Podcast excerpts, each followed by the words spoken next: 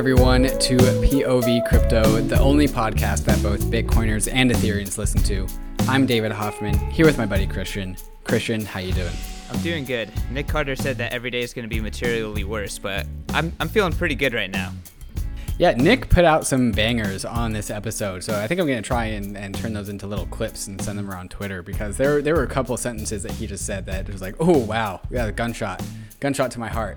Uh, really good Definitely. episode with Nick Carter here. Uh, for those that don't know, Nick Carter is a prolific thinker and writer in this space. He talks a bunch about similar themes, uh, and so I wanted to get him on to really clarify what he thinks about uh, when he thinks about crypto. Everyone is in this space for different reasons, and I, I, I, was getting the idea that Nick was in this space for very specific reasons, but I hadn't heard him articulate them. So we got Nick to get on POV Crypto, share his values and why he's here, and then also his thoughts on Bitcoin versus Ethereum.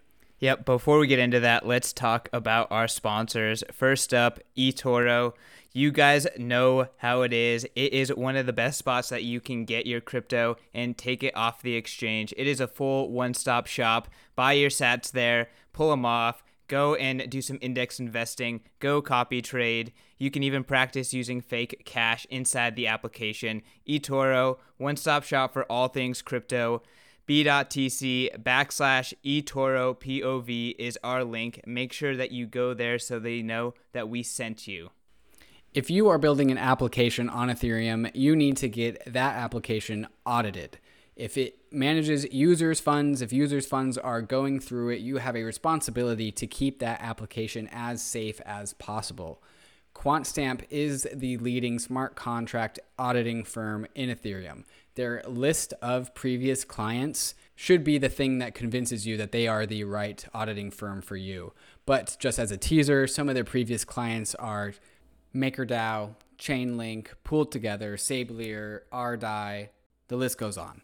Hundreds of millions of dollars of crypto assets flowing through DeFi protocols that QuantStamp themselves audited.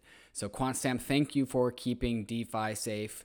Get your smart contract audited at expertaudits.com. QuantStamp, thank you for being a sponsor of the podcast. Yeah, so getting back to the interview, this was a ton of fun. Uh, I've had the pleasure of meeting Nick a couple of times, and every single time he just brings so much insight. He has a way of really thinking about things in a very original and kind of clear-headed uh, way, and and you can just see that throughout the conversation. It was really wide-ranging. Uh, we talk about everything from proof of work to proof of stake to stable coins to how crypto gets adopted and when that lo- and what that looks like. Um, bear cases for crypto. We really touch on everything, and, and Nick really brings it, just like David said. So yeah, without further ado, Nick Carter.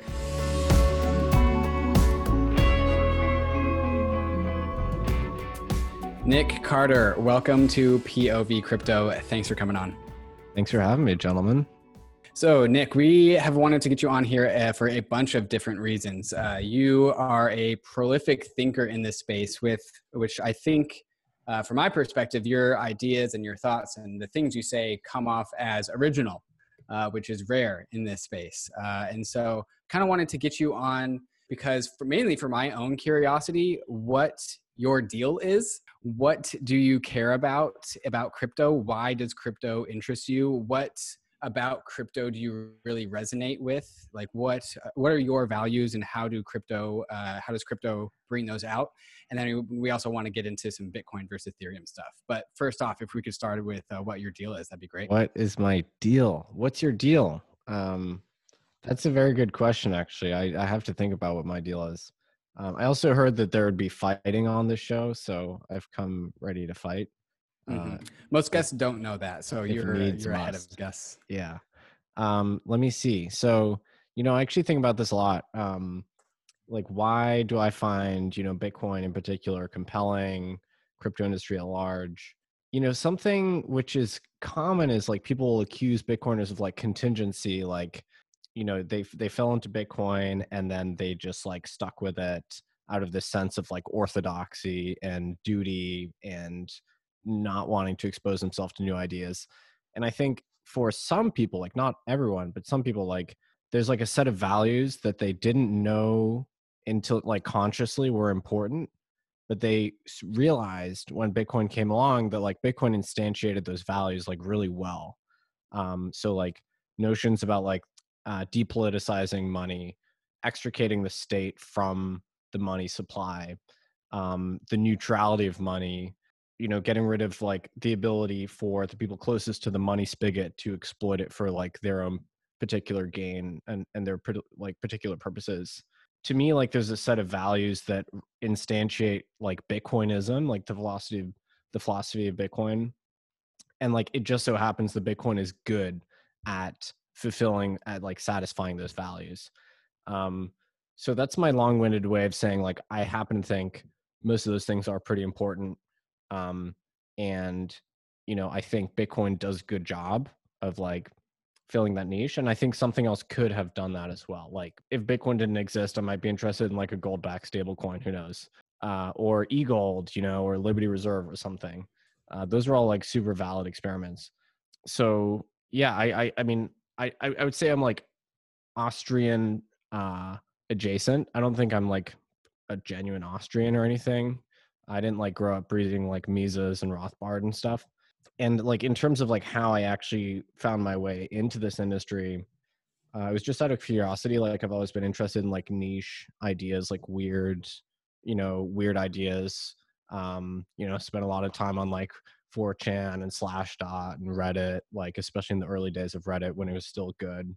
And I just came across Bitcoin one day, I thought it was like funny and weird and like kind of wacky and zany um, and then it took me like five years to take it seriously. Um, it was it was like just like a fun joke you know in like 2013 like i thought dogecoin was hilarious tried to mine some dogecoin um, so it was just like a, it was like a historical accident and then it took me a really long time to actually realize there's like some really solid philosophical economic and like political reasons why this industry like is important why it matters you are you are one of the most famous people in the quote unquote Dogecoin cohort, kind of like the 2013 group of folks that got into this stuff because of Dogecoin. Does that help you kind of like what's your opinion on how adoption happens in this space? Because I think a lot of Bitcoiners um, will look at um, things that aren't Bitcoin and think that they're actually harmful. Um, personally, I have the opposite opinion to that, and I'm curious what you think. No, yeah, and like to be clear, like I'd heard of Bitcoin, but I'd never used cryptocurrency, like actually used it in any meaningful way on chain until Dogecoin came along and it was like just fun enough that it pushed me over the threshold into like, you know, running the software and like doing some transactions. Um so like it takes like a hook, I think, you know, like most people are super like apathetic and not interested in like trying out new things, especially if they're like complicated and hard. So there's definitely a viral hook required. There has to be like some like extremely evident value proposition because most people aren't like tinkerers, you know, they're not like super curious people. I've been always like kind of against the school of thought that like mass adoption is like inevitable or guaranteed or that we have to like force it if it's not happening. Like I think that's a lot has gone wrong by people trying to build things that are like designed for mass adoption or trying to like force it by like lobbying people to go out and start like transacting with crypto. Like crypto is a pretty user hostile technology uh, just like public keys securing public keys is like a very difficult thing. Um, so yeah i actually don't really buy, buy like the teleology of like bitcoin or crypto is something that like needs to have mass adoption. I, I think the world will adopt it to the degree that it's useful and it like improves the world. Um hopefully we can like help craft it and render it into a shape like such that it is like pretty useful but like that's not guaranteed. Some people think that the threshold of like bitcoin's utility or crypto's utility is infinite right? Like what do you think that it is you know going to be the the the monetary standard of the world? Like do you think that it could be something in the hybrid role? Like what what do you think is most likely at this point what I think is most likely is both Bitcoin and Ethereum succeed as like monetary media, you know, like a settlement medium. And just because there's so much momentum built up, like the t- this the precise technological trajectory, I have no idea. I I just know that there's like enough momentum and like mind share, and they both pass they pass through this like adoption gauntlet, and like relative fairness of launch, not perfectly fair, uh, obviously. And I think they'll like have a role to play because like they are an asset that's no one's liability, which is like very, very important as far as like banking is concerned. However, in the near term, I think to the extent that like crypto is a thing, um, I think stablecoins are much more likely to have like an immediate impact on the world.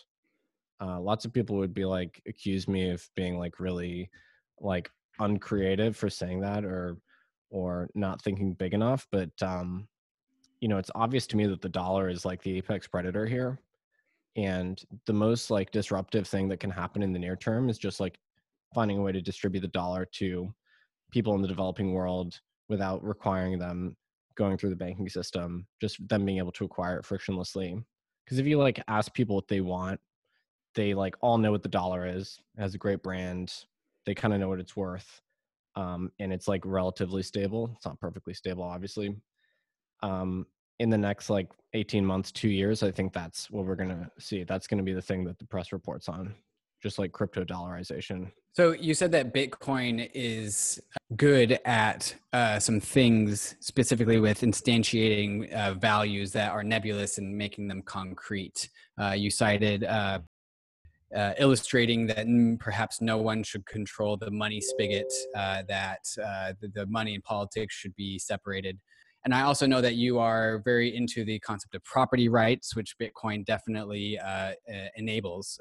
so with with valence to Bitcoin capital and authority, like what problems do you see that are uh, in the world today that are relevant to uh, that Bitcoin provides a potential solution for, and why is Bitcoin specifically enabled at providing that that solution?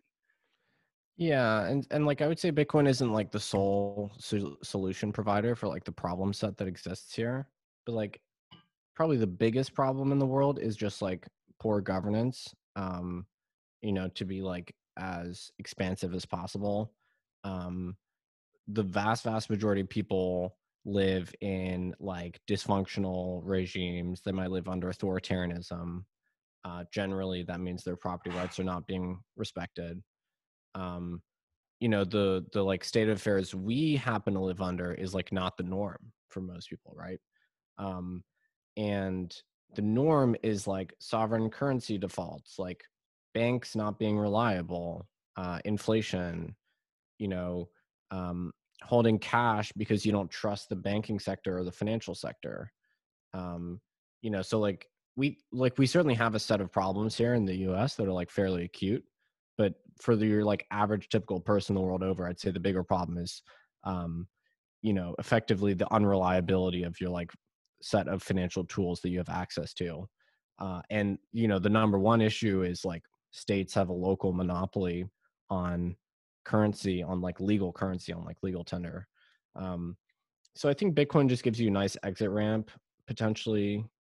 Um, I don't know if it's like perfect because it there, you need like critical mass of liquidity for it to even be a plausible thing to do and of mind share. You know, people need to know what Bitcoin is tools need to exist to use it.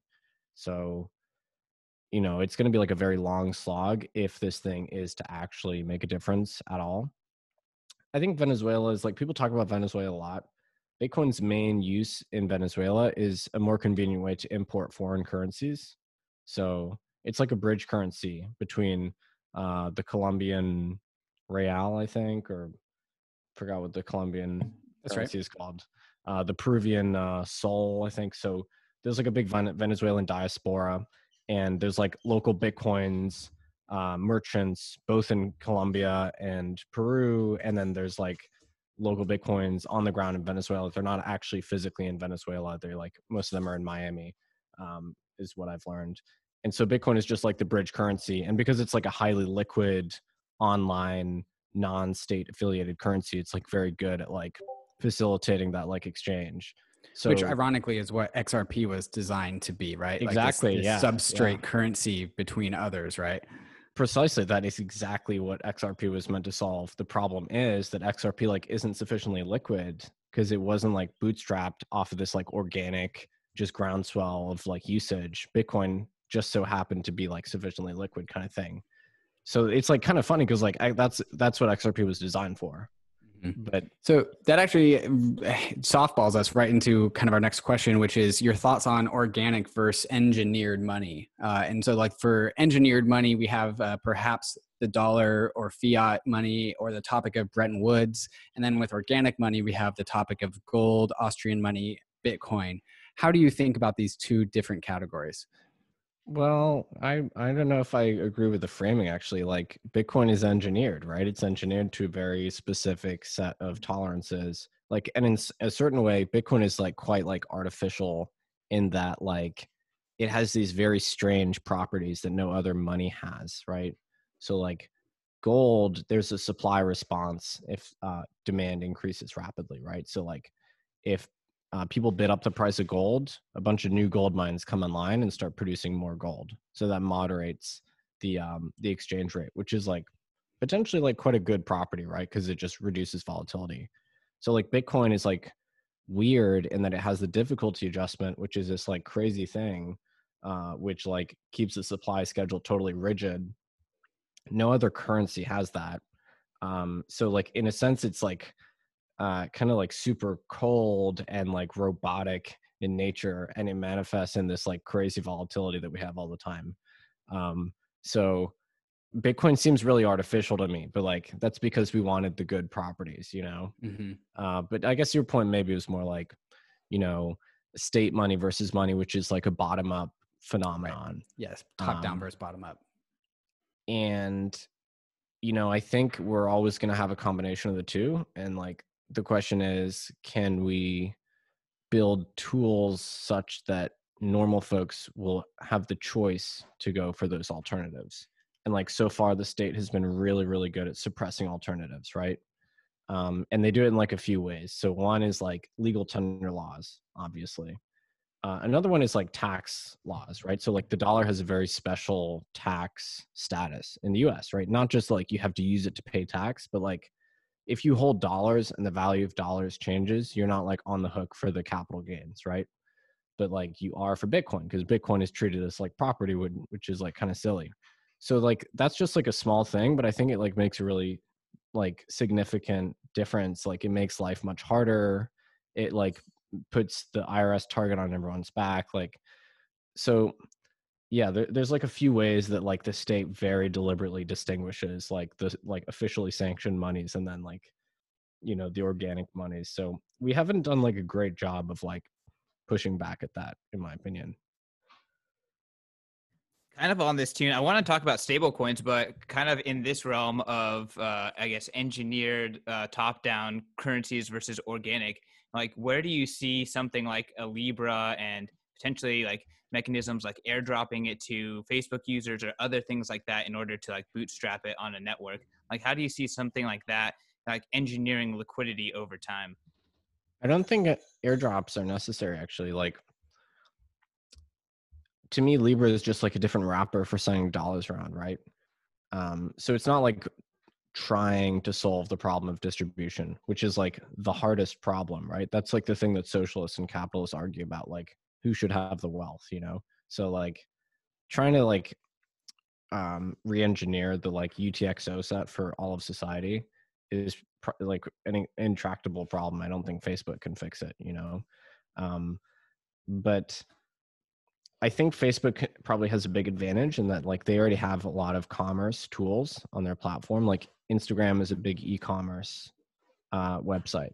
Um, WhatsApp, like you know, like Facebook has a marketplace. These things are like natively already firing on all cylinders. So in terms of like bootstrapping usage and like specifically a walled garden where like the units circulate on their internal ledger like i think they actually have a great advantage there so i th- i think libra is going to work if they're like able to actually you know get through the regulatory gauntlet Um, kind of on the same line as stable coins, you mentioned that in the short term, you think that they could be, you know, a, an even bigger impact than something like Bitcoin.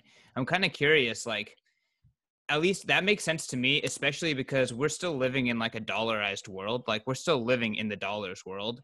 Um, but as things continue to escalate, like what is it going to take for the paradigm to shift and for us to live in like a a, a world that's more uh, hard money oriented well you guys saw what happened in the last three weeks right so the fed like effectively Fed plus Congress said they're going to bring six trillion new dollars into existence. I know people are going to like quibble, like, oh, is like the Fed printing money, whatever. Like they're, you know, they're basically printing money, whatever. Um, and yet the dollar rallied. The dollar index went up like fifteen percent or something preposterous, right? And so like all the like gold bugs and like the Bitcoiners too were like, what the hell is this? Like, shouldn't like the dollars like exchange rate be decreasing? Like, what's going on? Not but, like, see, see, you knew. Um, the problem is that, like, yeah, like all the world's debts are like denominated in dollars, like something like eighty percent, something preposterous. Like seventy percent of international trade is settled in dollars, even if the counterparty is neither counterparty is American.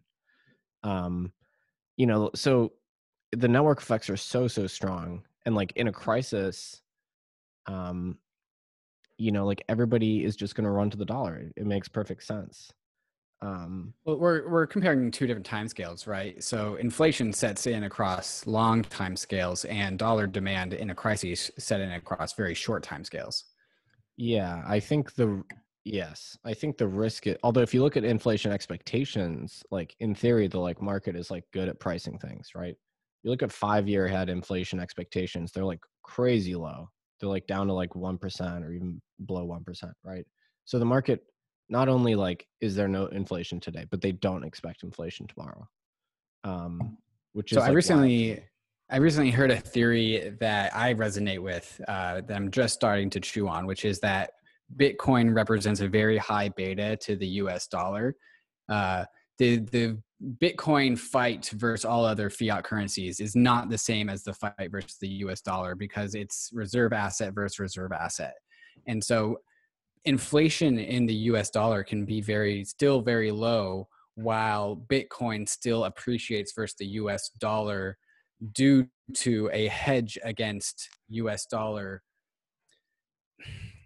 not inflation but issuance right? And so it's really just bitcoin is actually a high beta to the, val- the value of the us dollar versus the rest of the fiat world. How do you feel about that i don't know if uh, i've never thought about beta in the context of currencies um, and given that like they're typically not correlated that you wouldn't have seen beta like if you actually did a regression or anything however i do take issue with like the narrative among bitcoiners that like for Bitcoin to succeed, like the dollar needs to fail. I think that's totally nonsense. I think the if the US can actually handle this crisis and restore their grip on like the international set of institutions, you know, and like ward off the influence of China, I think the dollar is going to do great. Um, because like the US economy is like the most dynamic in the world by far.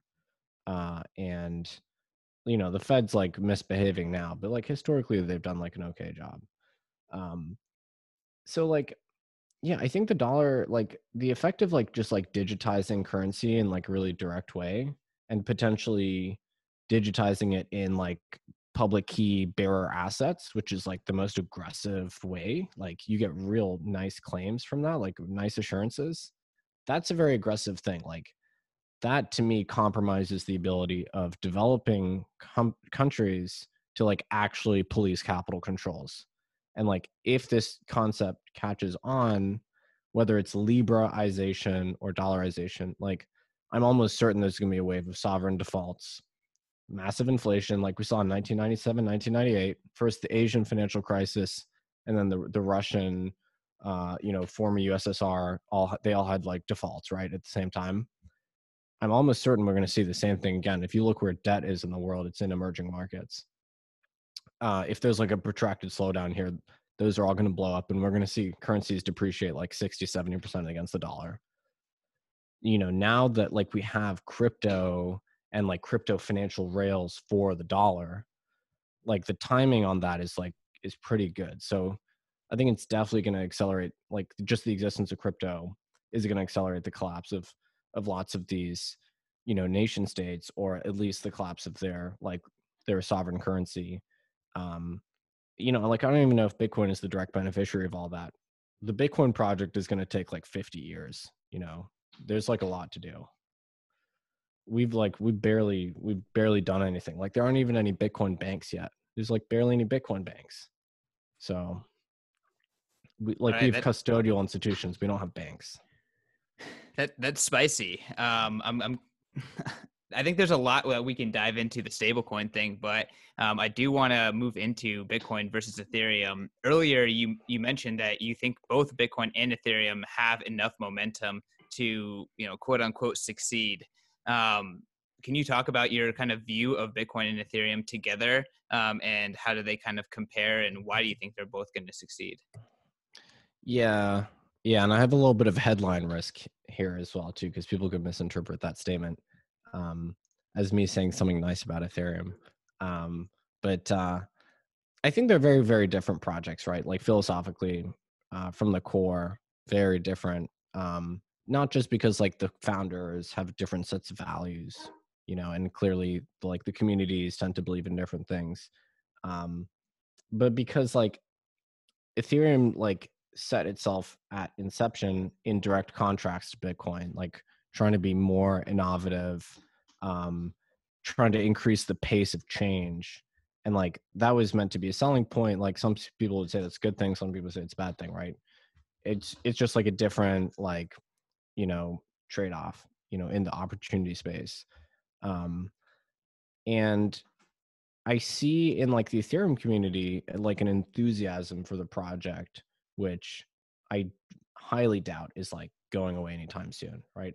and like from my perspective like these aren't as much technological projects as they are like political communities that express a certain like opinion about what money should be like um and like the implementation details don't actually matter that much to me you know like if bitcoin had been implemented in some other way i don't know exactly how you would have done it because i think it was like done in a, really good way um but it still had like roughly the same properties like it wouldn't have mattered to me that they like used some other hash function or had a slightly different supply schedule or something or other um and like to the extent that like both of these communities are undergirded by like uh consistent and like coherent value sets like i think that that can't be destroyed. Like ultimately these things are just like a utxo set or an account set and then like a set of rules for like moving the little flipping the bits.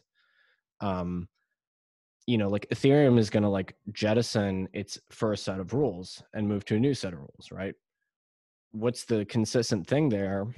It's like the name it's like the community but it's also just like the account balances. So ethereum just like cultivates like a set of accounts like who owns what. Um and you can like strip everything out and like rebuild the whole thing from scratch and you still have like effectively what is the same thing. Um so you know like the big question is like can they have a coherent like set of like political values which are like sufficient to keep people like interested in the project and not like you know veer off into other directions or get attracted to other shiny objects or something i think there's like still an open question around that but like ethereum has like good persistence for bitcoin i don't think uh, there's any doubt whatsoever. Like Bitcoin's values are like very nicely encoded. Um, you know, they are there's like a strong commitment to those values. Actually, if you look at like the first post on Bitcoin.org where Satoshi like described Bitcoin, like the Cliffs notes of Bitcoin, there were like three bullet points, and he like laid out everything uh, in like three sentences, and that's kind of all it takes.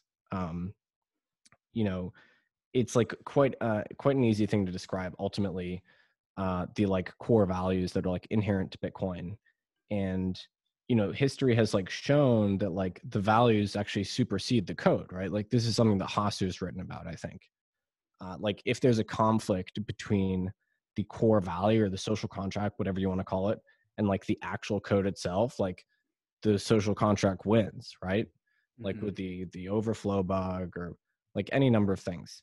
So that's why I'm like not that nervous about the long term fate of these like systems because there's like a political zeal. And like it's not political in a bad way, like, oh, we're like fundamentalists or anything. It's political in that like the there are they look shallowly like technology projects, but actually they're a um, they're a way of expressing certain political ideas and opinions about the nature of money. Um, and to the extent that those ideas make sense and like appeal to people, they're always going to exist. I really, really resonate with that, and and uh, the the infighting between Bitcoin and Ethereum simply comes out of I, I think a on a general level a lack of understanding as what are meaning the meaningful differences between these systems. Uh, but then at the end of the day, uh, especially me, me especially, I'm definitely one of the people that, that I am most guilty of in, in doing this. But the the idea is that there is no way to have zero uh, competition between the chains. At some at some point, they do compete, and at some point, they do compete for internet money. And the idea is that you know money money can be propped up by jurisdictions. That's why there's so many different fiat currencies of the world. There's like basically one per country.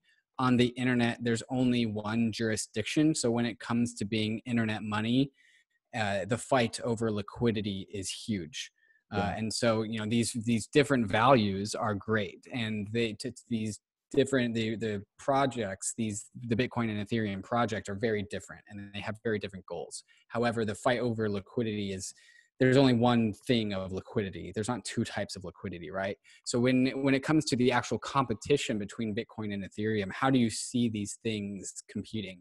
And and maybe you can also compare and contrast your vision your vision of the win condition for each blockchain yeah i mean you're you're right they do compete and like i always disagreed with the framing that like ethereum was something like fundamentally different from bitcoin like it was like a computational lubricant or it was gas or something mm-hmm it's like, no, dude, this thing is a monetary good. Uh, you know, even if it wasn't being represented as such, it's like a settlement medium for the internet. And uh, it's always been that. You know, people say like, oh, the narrative ch- changed, like ETH is money or whatever. Like it may have been that the founders of Ethereum didn't know what they were making, but yeah, it's like it was a money from day one. In fact, all cryptocurrencies are proto monies Mm-hmm. It's just most of them are terrible at being money. Uh, and like to me, the important vectors upon which they compete is this like innovation versus uh, con- not conservatism, but like uh, reliability trade off, basically. So like, mm-hmm.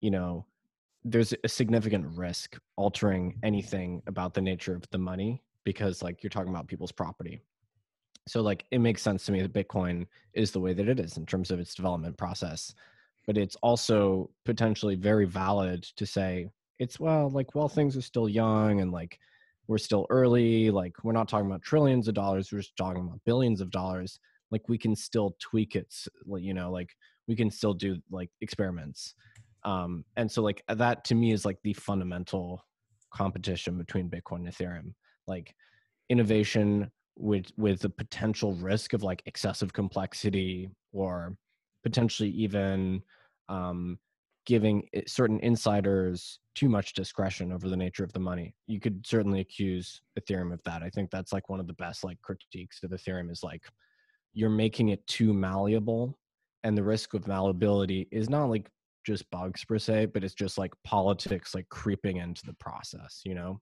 and like neither bitcoin nor ethereum is fully apolitical. I'd love them to be but like the very parameters that you you set are political in nature right? So like something as simple as a hash function hash function you might say like well like a hash function is just like does it like matter? Like yeah it totally matters right because you're picking winners and losers in the miners or you know the the validators um, and if you so like what I don't like about Ethereum is that, like they made the hash function malleable in terms of trying to get this nice property of ASIC resistance. I'm not even I don't even have an opinion on like if it's possible or not. Um, I've actually moderated my opinion on that recently. Uh, I think it might be possible, but the problem is is that you're always going to periodically have this debate between like the GPU miners and like the people that build ASICs, and they're going to like try and like infiltrate the political process a little bit and like to me that like sort of delegit like not fully but like a little bit delegitimizes it because it's like uh, now there's all this ambiguity and where there's ambiguity there's like opportunity you know to like lobby the developers and like it's just a mess you know so that's what nick szabos you know talks about when he says social scalability. So by making some things like fixed like that makes them easier for people to unite around. So like to me that's like the fundamental the fundamental battle between bitcoin and ethereum. Do you make things fixed and like potentially move too slow in order to buy um you know political consistency and like the ability to resist corruption or do you go like pro innovation? Let's like it doesn't matter the network's still small even though it seems big it's still small um you know and so like i don't know about win conditions. I think um i think crypto has already done like way way way better than i expected so i think it kind of already won. Mhm. like have you guys tried to send a wire recently? Sucks. Mm-hmm. Mm-hmm. so Um, you, you yeah. talked about uh, Good one eth- already. the founders of Ethereum and not really knowing what they were making with Ether, with the genesis of Ether. Like, in order to spin out Ethereum, they needed to have a native asset to make that whole thing run. Whether or not they understood that they were making internet proto money, uh, I'm going to go ahead and guess that they didn't really think about that too much. Um, yeah or maybe the- they just like they didn't realize the magnitude of what they were doing Right. kind of thing you know Right. or the the uh the stakes you know hmm Bitcoiners will often, or or a thing that some Bitcoiners rally around, around is the ICO, the Ether ICO, the token sale, the the pre-mine. Uh, in the conquest to be internet money, the fight to be internet money, is Ethereum fair in that sense? Like Bitcoin has this great magical genesis story. Does Ethereum's genesis story significantly taint it in any way and, and add friction to it as money? Yeah, it's a good question. Uh, I've thought about this a lot over the years. Like, is there a way to like design an ICO which is like gives you all the good qualities that you want? Um, and like, I think it's no because like there's so many variables. It's like the biggest multivariate optimization problem ever. And so like it just comes down to kind of like luck and like did the set of parameters you chose yield like a maybe okay outcome uh, I think Bitcoin got like really, really, really lucky uh, in terms of like it didn't have a financial value for like a year, so it just circulated around like crazy. That's great. You know, you want to have churn in the set of people who own the thing.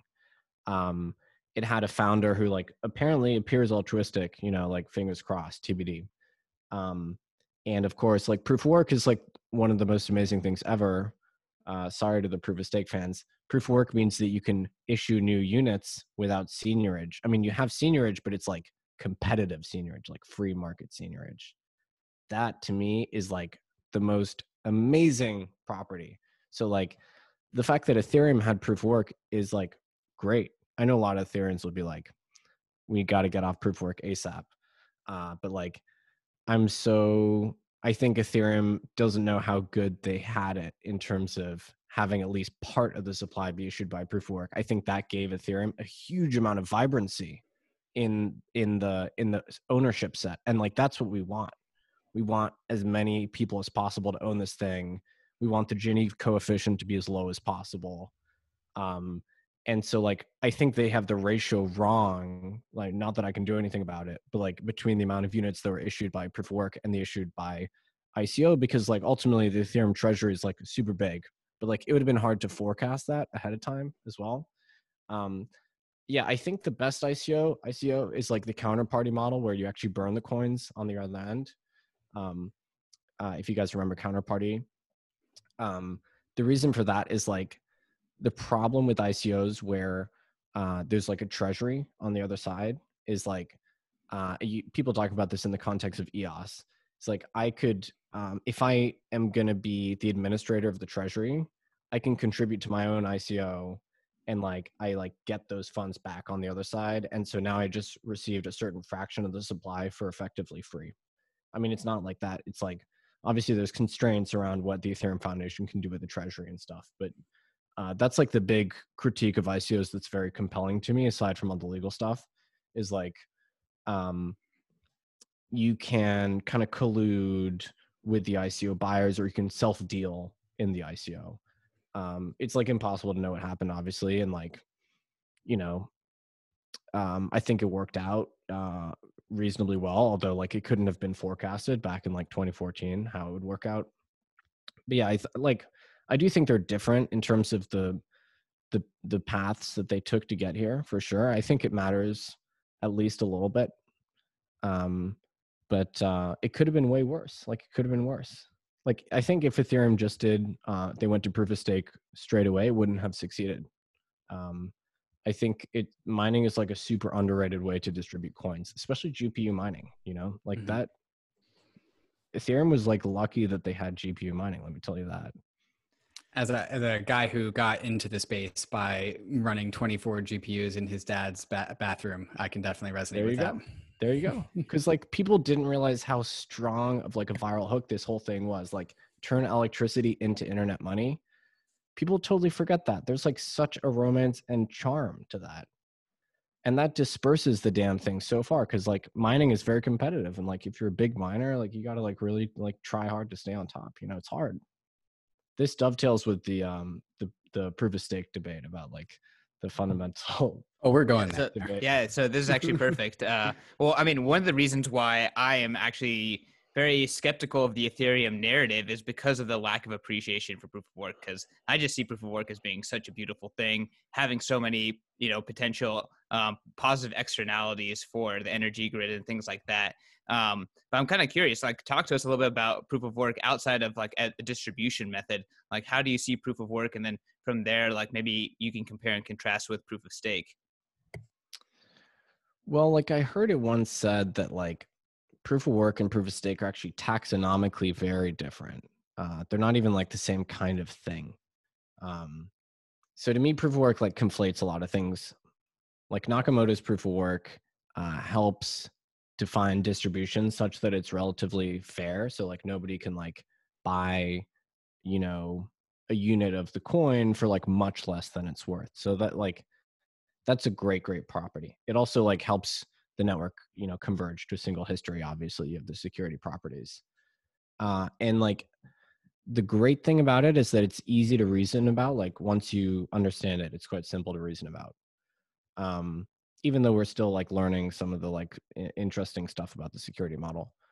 Proof of stake on the other hand is like very hard to reason about um at least in my experience like first of all there is no one canonical like proof of stake thing. There's no like one specification um and you know i am like i think people try and distinguish delegated proof of stake from proof of stake a lot um and i think it's like a valid thing to do but i think in practice it's likely that you get delegation.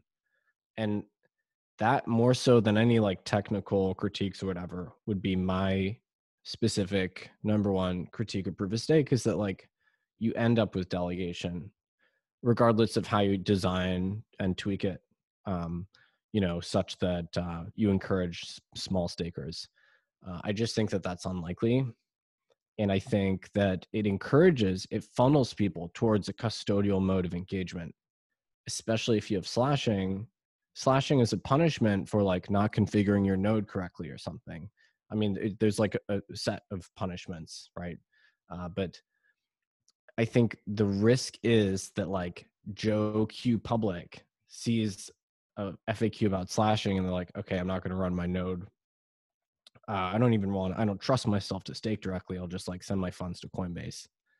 And then at that point, you have like a delegated proof of stake model and you've effectively signed over control over the chain to like the three biggest exchanges or custodians or whatever. I know that's like not the most original critique, but like to me, that's like the number one most compelling critique of uh, of proof of stake, leaving any technical stuff aside.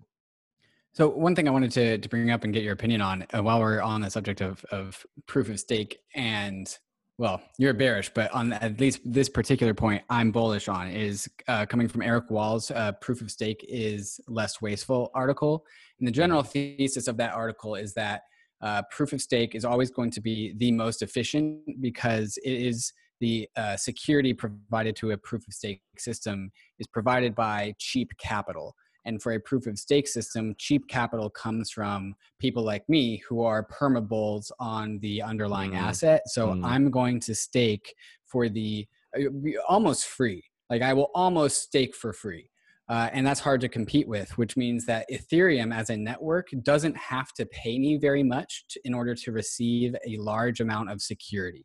Mm. I will stake all of my Ether for a very low payment of just a little bit of Ether down the road. And therefore, it gets a lot of security. Uh, and so it, proof of stake inherently rewards bullishness on the asset. It rewards the most bullish people, which really uh, turns that security mechanism into a compounding security mechanism. And one of the quibbles I have with proof of work is that hmm. it's very costly. It's it's taking the people that are responsible for securing the chain and it's forcing them to sell the asset that the chain represents which is diverging the incentives between those between two parties. It creates two parties. It creates the validators of the bitcoin network and the holders of the bitcoin asset. While those parties are overlapping a significant amount the forced selling which we know is good for distribution is also disalignment between the validators and the network. And uh, i was wondering your thoughts on that. Well, um, have you guys read uh, like the Hasu Prestwich uh, white paper on uh, on proof of work? Mm-hmm. Um, so like that codified an intuition that I'd had which is like there's a reason why miners behave like super altruistic, and it's like actually just like an economic reason, which is like they have the embodied future of the network locked up in their ASICs. Mm-hmm. Um, that's like the nice thing about ASICs, right? Uh, so like whatever the the life cycle of those ASICs is, like 18 months, whatever, they you can just like through simple math, you can determine um, what you know rewards you're expecting. So you have a stream of cash flow stretching into the future, and that means if you do something today to like damage the network and the price reflects that, you've like screwed yourself over, right? So because uh, your your you know your biggest capital outlay is that ASICs. So uh, certainly the forced selling means you basically have to divest your stash of Bitcoin. I would say that if you are an industrial miner, you do have an interest in the future of the network in as much as ASICs are, uh, you know, uh, a claim on cash flows into the indeterminate future. So like I would say proof of stake tokens are like synthetic ASICs. I think some people have made this analogy before. Um, you know, like a proof of stake token gives you a claim on potentially some um, not interest per se, but like it basically gives you anti-dilution rights. That's how I would describe it. I so I think it's like exactly correct to characterize um, uh, tokens in a proof of stake network as uh, effectively a synthetic ASIC. The thing is though that like in like venture capital, right? Like my industry, uh, it would be weird to have anti-dilution rights uh, if you're a pre-seed investor, an angel investor, uh, because like it's in the founder's interest to allow uh, dilution for some investors, uh, such that the first investors don't have like a totally huge piece of the company um, out of like historical luck kind of thing. So you would never see an anti-dilution provision uh, a perpetual anti-dilution provision on like a cap table at the early stages, right? And the reason for that is like you kind of need the distribution of ownership to churn such that new investors uh, and like I promise I'll like bring this back to crypto such that new investors can like have a sufficient piece of the company. So I think it would be bad if we have sorry, I have a bird clock here. It would be bad if we have a situation where there are oligarchs and that have like a permanent claim on like a resource. So to me, it's good that like ASICs depreciate. Let's say ASICs never depreciated and difficulty never went up. The like first 10 people to make ASICs would just like perma win, right? They would never sell their ASICs. Uh, they would just mine like a huge fraction of all the coins. And like, so to me that's like what a proof of stake token is like it's like an asic that never depreciates and where difficulty never goes up so it just like entitles you to a fixed fraction of like the issuance um, or in, put another way it gives you a strong anti-dilution right like there should be dilution in my opinion and like you could also say this is a reason why fixed supply is also bad right because fixed supply totally privileges the people that had mm-hmm. the vision to buy an early stake in the network. What and, is one Bitcoin other than one coupon yeah, for anti dilution? Exactly. Yeah. So it's like the same issue yeah and like vitalik said this too like he thinks it's inorganic or weird that uh that bitcoiners want to have a claim on like the money supply of the world right? Um but like i think if you hold that view then you should also find uh, holding a token and proof of stake uh, to be like a little bit unnatural because like you have no real incentive or need to like sell it off because you don't have like a cost per se for holding it because it's like staking isn't like in practice that difficult or expensive. And then some people say to that like okay well then we'll just make staking really costly like i don't know maybe you have to like jump through some extra hoops to stake. To me now you've just created proof of work again you know? Um i haven't even like really touched on like the core concept in the eric wall article. I think like to address what you said uh david actually um i don't think you can count on the fact that there are holders like you that would um stake um altruistically because you're like super bullish uh because you always have to like project out forward to like maturity you know? Um and at maturity i think you just like have economically rational agents that are making some like calculation about you know their um internal rate of return and their discount rate and stuff. Um so i think it should eventually equilibrate to like the risk free rate plus some premium kind of thing um but like to not to like monologue too much, but to talk on the Eric Wall piece, I think the main main contention there is like that slashing works, and like if slashing works, um, and you can selectively like edit attacker balances and so on, then I would totally totally concede that it is like materially cheaper. Like you need a less capital outlay to validators to achieve good security the thing I would contest is that like slashing is a socially scalable thing uh, to do. Uh, but uh, yeah, I, am totally happy to bite the bullet on that. So moving on into different subjects, uh, Nick, you've expressed uh, bearishness about the 2020s as a decade. Uh, can you be the Debbie Downer for us and tell us why? What's the opposite of the Roaring Twenties? Like, like the, the mediocre, 20s. The, I would call it the decade of immiseration, right? So like life is just going to be miserable. Like you think today was worse than yesterday and yesterday was worse than the day before. Just repeat that for like a whole decade or two decades. Each day worse than the next, like materially worse than the next. Why? What are, where are the underlying foundations, the underlying currents of the world that are making that happen? because we have hit the limits of growth. Like I know people are going to call me like a Malthusian or like you know uh, there's this big book in uh, in the 70s written called The Population Bomb by this guy Paul Ehrlich who I actually knew personally, um, which said like you know there's going to be famines in India because they're not going to like have enough food, and then he was wrong because people invented GMO high yield rice, and people like oh like Paul was totally wrong. Um, but like there was a technological shift which meant that there weren't famines and so on. So like people will say yeah like look we'll always like figure it out.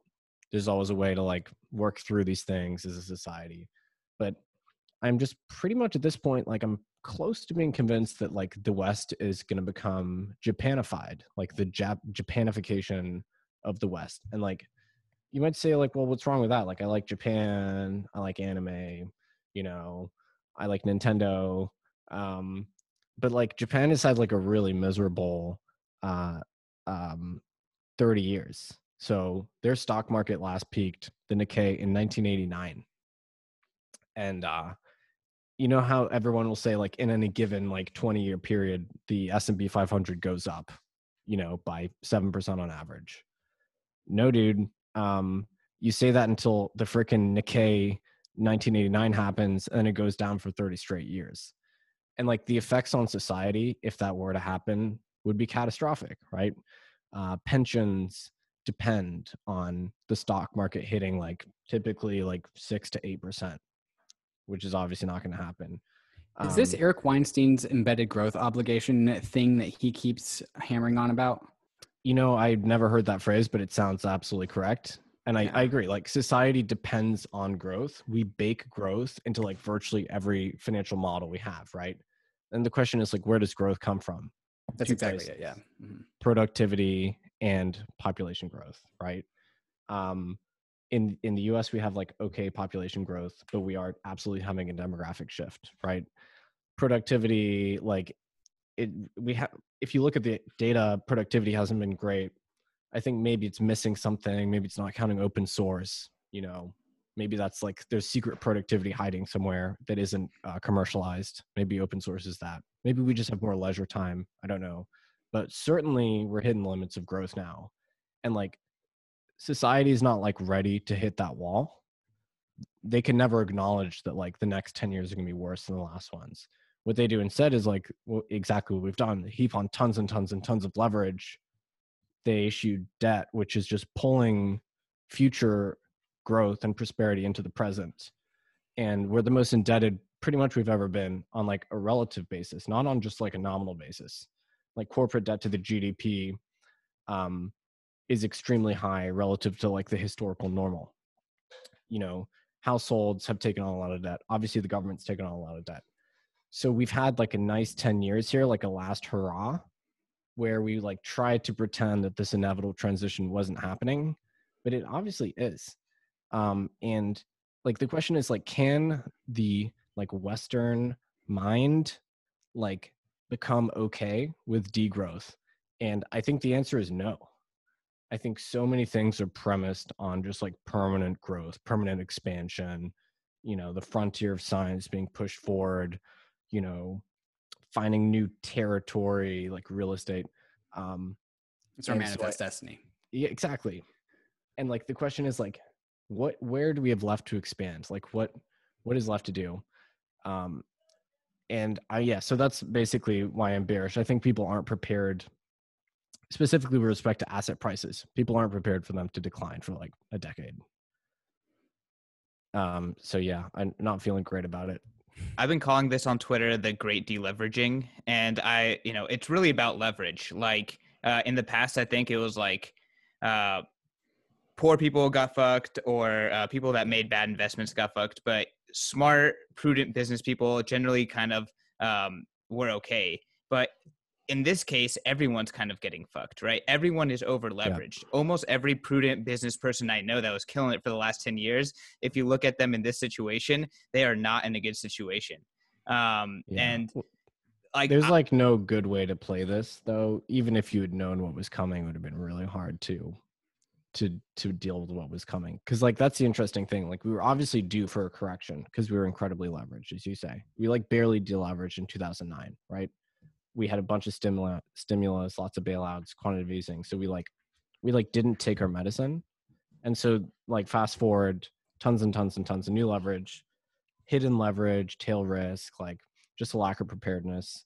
Um, and then the catalyst we got wasn't just like a small catalyst. It wasn't like oh like pop the bubble. It was like the most profound, catastrophic catalyst, which is like holy crap, like of all the things to get to like pop our leverage debt bubble, it's like this hundred year pandemic. Like, obviously, that's going to be the most perfect storm imaginable. Um, I, it's like I expected something to happen, but I didn't expect this. You know. I mean, it, it's kind of hard to expect it, um, and I think that's why it's going to be hitting so hard, just because it's it's it's across the board, and you know, even things like you know travel, where uh, things were going amazingly, right? Uh, Airbnb's blowing up, all these travel companies and startups blowing up. Uh, now, now they have nothing. It's going to zero. I'm kind of curious, right? Like we, I, I, brought up the question earlier. Like, was it going to take to shift the like mental uh, architecture of how the world works from dollars to something like a hard money like Bitcoin? Like, do you think that this is what it takes? And it, do you still think like, despite this, it's going to take 50 years for for like the mental framework of the world to shift to something that's not dollarized or stable coinized yeah i mean we we certainly see these shifts in who issues the world's reserve currency right? So that happens. It happens about every 100 years right? So the last one coincidentally was um, around first world war. Uh, britain handed over the reins to the usa um, but like it tends to happen at a time of like absolute crisis where like the world's hegemon the leading power suffers some sort of catastrophic loss right so if the dollar loses its reserve status like that won't be the headline. The headline will be like, you know, whatever, UN is dissolved. Uh, China Belt and Road Initiative wins over everyone. Uh, you know, and like China seizes the Philippines or something. Um, so like if the dollar is dethroned as a global reserve asset, it will be on the back of like some horrible turmoil, some geopolitical shift. It's always linked to geopolitics in my view. Um, whether something has changed, I've definitely noticed something in the consciousness changing a little bit. Like people seem more, people have been asking me about Bitcoin, people that haven't asked me about it for, for like three, four years. A math uh, teacher from high school DM'd me on Facebook to, to ask me how to buy Bitcoin. Yeah, so some something's changing for sure. I don't know what it was that like turned the normies onto it, but uh something happened. I think the Fed like yeah, money printer go burr like for all their foibles, the Fed's like sort of done okay for the last like you know couple hundred years. Uh, however, like I do think that if we have genuine populism, like Chamath, um, the guy who runs Social Capital, he says we're going from the Gilded era of the robber barons to the Progressive era, which was like lots and lots of reforms, uh, redistributing society's wealth in a really material way, labor reforms, uh, giving more people the vote, stuff like that. So if that happens, like I can see um the like the shackles come loose, right? Um in a sense Trump has already effectively totally normalized uh rampant expenditure for like anything any project whatsoever. Um uh, I think like he just asked for an, an, infrastructure, two trillion extra dollars on top for like infrastructure spending, right? So, and nobody like batted an eye at that, right? that's um that's like 10% of of gdp maybe more uh like i agree that we should be spending on infrastructure but like the way it was uh, received was what was interesting to me so that like there's no tether on what is normal now right like i don't think either party is the party of like fiscal responsibility right or monetary restraint uh, that's what happens when you have control over the money spigot yeah and like both parties are totally aligned like let's just you know, let's do MMT, right? So they're doing MMT. Um, and like that's fine, maybe it'll work. But like the point of the column I recently wrote in Coindesk was like, even if it somehow works and stabilizes the value of the dollar, they've still compromised the independence of money, the neutrality of money, because effectively the government is now displacing the market in terms of like how capitalist outcomes occur, like what companies succeed. It's not a function of like how well you run your business anymore. It's just a function of how well you play the game uh, that's like literally what's happening right now literally right now um facts, facts. like like like as we speak um there's there's some uh small businesses which are like going to be able to successfully lobby to get this like i forgot what it was called um this like uh effectively grant from the government and there's some that won't even know to do it so like the what dictates the the the sort of capitalist outcome there is like your ability to like traverse the bureaucratic red tape. That's like Soviet shit, man. You know. That was just gonna say the the book uh, Red Notice from uh, Bill Burr talked all about capitalism in Russia, and it was not about the business. It was about how it was about how to it was about politics. It was about politics among the CEOs leading the businesses. Like, how do we position ourselves in a political way, not in a business minded way? Yeah, so we should just be totally clear about what's happening right now. Like, um, the genuine capitalist like impulse, which is like what American prosperity was been built on, that's being punished, and what is being rewarded is becoming adept at navigating the like many many bailouts that are going to come, uh, and navigating these like hidden pools of capital, which like the Fed is controlling through weird shadowy SPVs with no accountability, right? So that's the game now. Like the game is totally different uh, and we like need to be aware of that so like even if the dollar somehow retains its purchasing power relative to like you know other currencies it has already been compromised in a really deep way but in a way that's like kind of hard to perceive. That was like so so perfect. I could not have agreed with uh, with i could not have disagreed with anything that you said. Uh, we have a couple of lightning uh, questions and then we're going to call it. Um, the first one is like, let's talk about DeFi opportunities, threats. Uh, smoke smoke screens. What's your thoughts? Um, uh, I remain to be convinced probably on DeFi. I do think it's a very compelling idea to have like interoperable, effectively banking services. Um, uh, I think there's like some hidden risks, um, particularly in terms of like stuff like, uh, for instance, maker governance. Not to like uh, to call out one project specifically, but like that to me like really demonstrates the risks. Um, I don't like um, this like covert veiling of where power is really vested in these projects. I like to make it really transparent. Um, and I don't like uh, decentralization theater.